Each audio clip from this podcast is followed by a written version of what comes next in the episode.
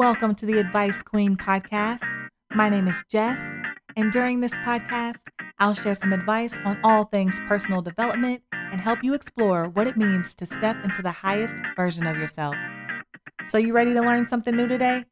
Okay, let's get into it. Hi, everyone, and welcome to the Advice Queen podcast. On this podcast, we are all about personal development and improving in all areas of our lives. So, I'm a big proponent of doing the work right alongside my listeners. So, I focus on learning new things, stepping out of my comfort zone, and showing up as the highest version of myself so I am able to share what I know from personal experience to help you on your personal development journey. All right, let's get into it. So, today I want to talk about emotional intelligence. So, over the past couple of months, I've had the opportunity to collaborate with different types of people.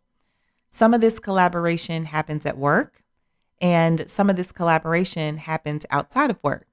And having the opportunity to partner with other people on various projects inspired me to think about the importance of emotional intelligence. And which is more important, EQ or IQ. So I pride myself on having a high EQ. EQ is extremely important to me. and I owe the success of my life to my high EQ. And it's something that I look for in people even before I decide to pursue a friendship or a relationship with them. So, EQ and IQ are two different ways of measuring intelligence. So, IQ stands for intelligence quotient and measures how smart you are in things like math, science, and logic. IQ is often measured by taking a test that asks questions to see how well you can solve problems and think critically. And EQ stands for emotional quotient and measures how well you can understand and manage your emotions and how you interact with others. EQ is about being aware of your feelings as well as the feelings of others and knowing how to respond in a positive way. Don't get me wrong, IQ is important for things like academic success, but EQ is also very important for success in life. People with high EQ are often good at communicating with others, resolving conflicts, and building strong relationships. They can also manage stress and cope with the challenges of life in a healthy way. So, both IQ and EQ are important, but having a balance of both can help you be successful in all areas of your life. So, it's important to not only focus on developing your intelligence, but also your emotional intelligence. So, I want to break down why developing your emotional intelligence is so important. All right, let's get started.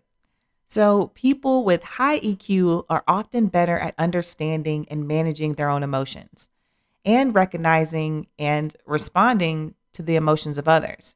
This can lead to stronger and more positive relationships, both personally and professionally. People with high EQ are often skilled communicators. They're able to express themselves clearly and listen actively to others. They can also adapt their communication style to different situations and audiences, which can help prevent misunderstandings and conflicts. People with high EQ are often able to navigate conflicts in a healthy and productive way. They can remain calm and level headed, and they find mutually beneficial solutions to any problem. Also, people with high EQ are often more self aware and they're able to recognize their own emotions and how they affect their own behavior. This can help them make better decisions and cope with stress more effectively. Overall, having high emotional intelligence can lead to a more fulfilling and successful life, both personally and professionally, like I mentioned before. People with high EQ are better equipped to navigate the challenges of life and achieve their goals. So, if you're having trouble achieving your goals, you might want to take a second to pause and check if you developed your EQ. When you have the ability to truly understand other people, manage your own emotions, build positive relationships, and communicate effectively, you'll be able to show up as the best version of yourself in any situation. So today, I want to encourage you to start to develop your emotional intelligence and let me know the positive shifts that happen when you begin to do this.